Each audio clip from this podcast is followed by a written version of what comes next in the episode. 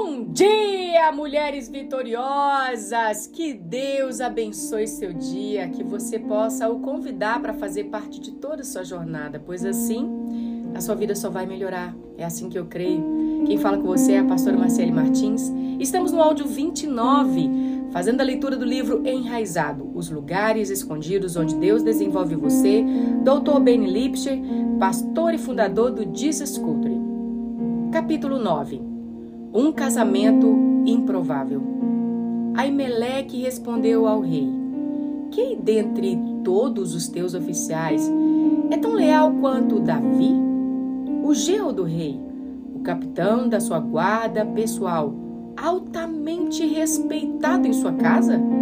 primeiro Samuel, capítulo vinte e dois, versículo quatorze. Juntamente com o preparo de Davi no solo da intimidade para assumir o trono, Deus o preparou no solo do serviço. Depois de ser ungido para, por Samuel, Davi continuou servindo a casa de seu pai, cuidando das ovelhas e levando comida aos seus irmãos em frente de batalhas. Mas também foi chamado por Saul para ser seu ministro de louvor pessoal e escudeiro. Ver primeiro Samuel, capítulo dezesseis, versículo quatorze a vinte e três. Davi não aceitou essa posição de servo de Saul simplesmente para que fosse um trampolim para o trono. Ele manteve uma atitude humilde e de servo, mesmo quando Saul se voltou contra ele.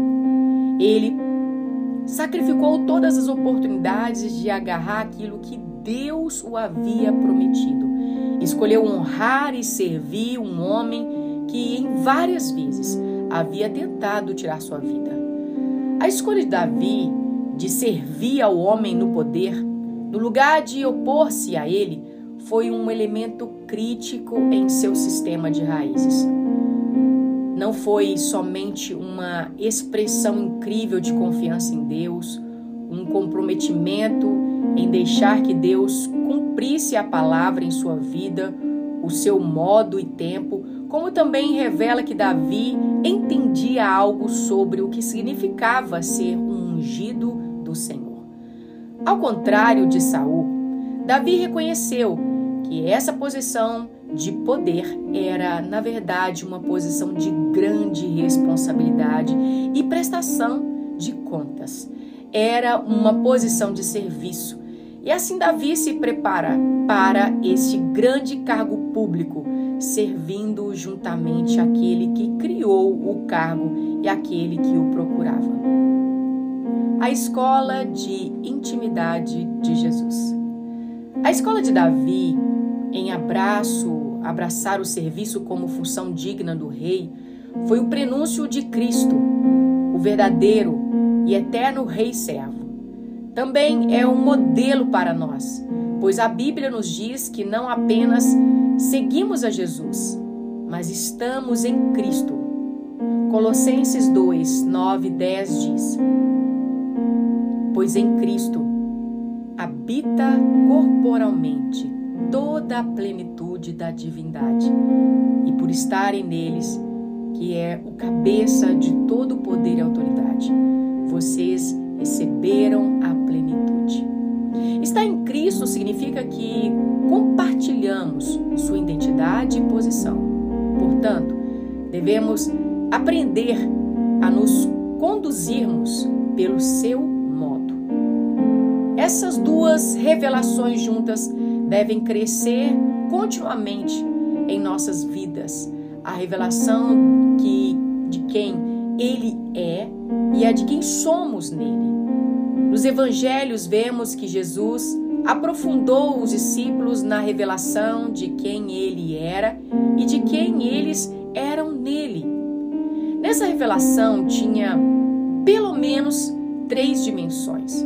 Os discípulos receberam a revelação de grandeza e a revelação da liderança e a revelação da realeza. Eu cresci em uma igreja que acreditava que não possuía nenhuma grandeza em nós. Mas Jesus ensinou seus discípulos a acreditarem no contrário. Ele continuamente os colocava em situações que revelavam a grandeza que ele tinha posto neles. Em Lucas nove, encontramos uma progressão incrível de alguém que dessas situações. Primeiro, nos versos um a seis, Jesus delega seu poder e autoridade aos seus discípulos. Depois, os envia a pregar e curar os enfermos. Mais tarde, no verso doze a dezessete, ele os envolve no milagre da multiplicação dos pães. Então Pedro, Tiago e João estiveram um encontro extasiante na montanha com Jesus, transfigurado, falando com Moisés e Elias, e ouvindo a voz de Deus falando dos céus, dos versos vinte e oito a trinta e seis. Você é chamado para grandeza, mas grandeza não é o que você pensa. Se você realmente deseja ser grande, é isto que deve fazer: tornar-se o menor. O que acontece logo após essa experiência incrível? Começou uma discussão entre os discípulos acerca de qual deles seria maior, o verso quarenta e seis.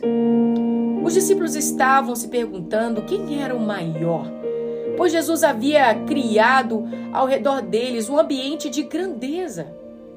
E Jesus não atrapalhou os planos dele. Ele não disse: vocês não são grandes de verdade, apenas Deus é grande. Em vez disso, ele disse: pois aquele que entre vocês for o menor, este será o maior. Versículo quarenta e oito. Em outras palavras, Jesus disse: você é chamado para a grandeza, mas a grandeza não é o que você pensa. Se você realmente deseja ser grande, é isso que deve fazer: torne-se menor. Vemos o mesmo padrão de progressão na revelação da liderança. Quando os setenta discípulos retornaram de uma viagem missionária, disseram a Jesus: Senhor, até os demônios se submetem a nós em teu nome. Lucas dez, dezessete. Eles estavam explodindo de alegria pela revelação da autoridade que Jesus tinha dado a eles.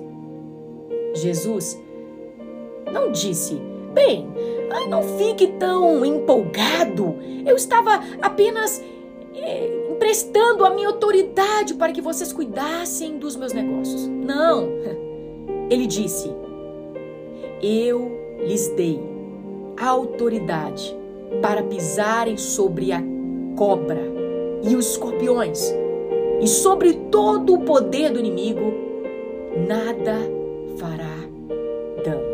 Verso dezenove.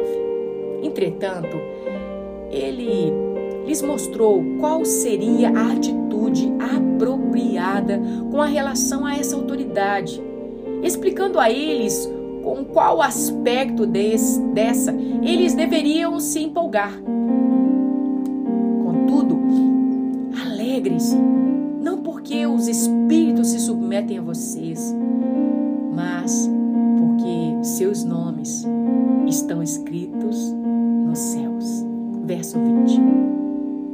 Por último, os discípulos receberam a revelação de realeza, quando Jesus mostrou a eles o que significava ser o verdadeiro filho do rei. Se existe uma revelação invertida, é esta. Primeiro, Jesus acabou com a ideia de que Deus é um ditador benevolente e revelou-o como um pai extremamente amoroso que espera que os seus filhos e filhas sejam como ele. Vocês ouviram o que foi dito? Ame o seu próximo e odeie o seu inimigo.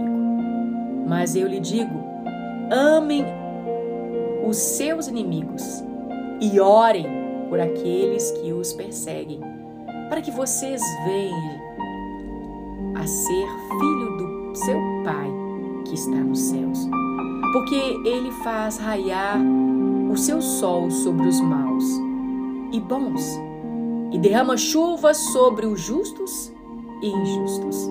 Portanto, sejam perfeitos como perfeito é o Pai Celestial de vocês. Mateus cinco, quarenta e três a quarenta e cinco e quarenta e oito. Depois Jesus virou completamente o entendimento dele sobre como os membros da sua família real se relacionam com a liderança. No mundo deles havia apenas um modo de se comportar como reis. Reis se estabelecia para serem servidos. Os israelitas sabiam que o rei podia chamá-los ou seus filhos para servir-lhe quando bem entendesse. Os súditos pagavam impostos para atender às necessidades do rei. A versão de realeza de Jesus era o oposto. Jesus chamou os discípulos e disse: vocês sabem que os governantes das nações as dominam e as pessoas importantes exercem poder sobre elas. Não será assim entre vocês. Pelo contrário, quem quiser tornar-se importante entre vocês deverá ser servo, e quem quiser ser o primeiro deverá ser escravo, como o Filho do Homem, que não veio para ser servido, mas para servir e dar a sua vida em resgate por muitos. Mateus vinte, vinte e cinco a vinte e oito. Jesus sempre colocou os conceitos de grandeza, liderança, realeza, com os conceitos da humanidade, amor e serviço. Estas são as três revelações invertidas de que Jesus é e de quem nós somos nele. Ele é grande e nós somos grandes nele, mas essa grandeza é expressada quando nós tornamos os menores. Ele é o líder e nós somos líderes nele, mas nossa alegria em carregar sua autoridade não está nas conquistas, e sim naquele que nos escolheu para representá-lo. Ele é a realeza, o verdadeiro filho do rei, e nós somos filhos e filhas reais nele, mas nos parecemos como nosso pai e o irmão mais velho, amando as pessoas com intensidade e servindo-as. Ao entrar na revelação de quem somos nele, nós devemos nos apegar a seu exemplo e não retornar à versão mundana de grandeza, liderança e realeza, que transformam humildade em poder, autoridade em domínio e amor em egoísmo. Nós vamos ficando por aqui. Tá muito empolgante ler o livro com vocês. Até o próximo áudio. Em nome de Jesus.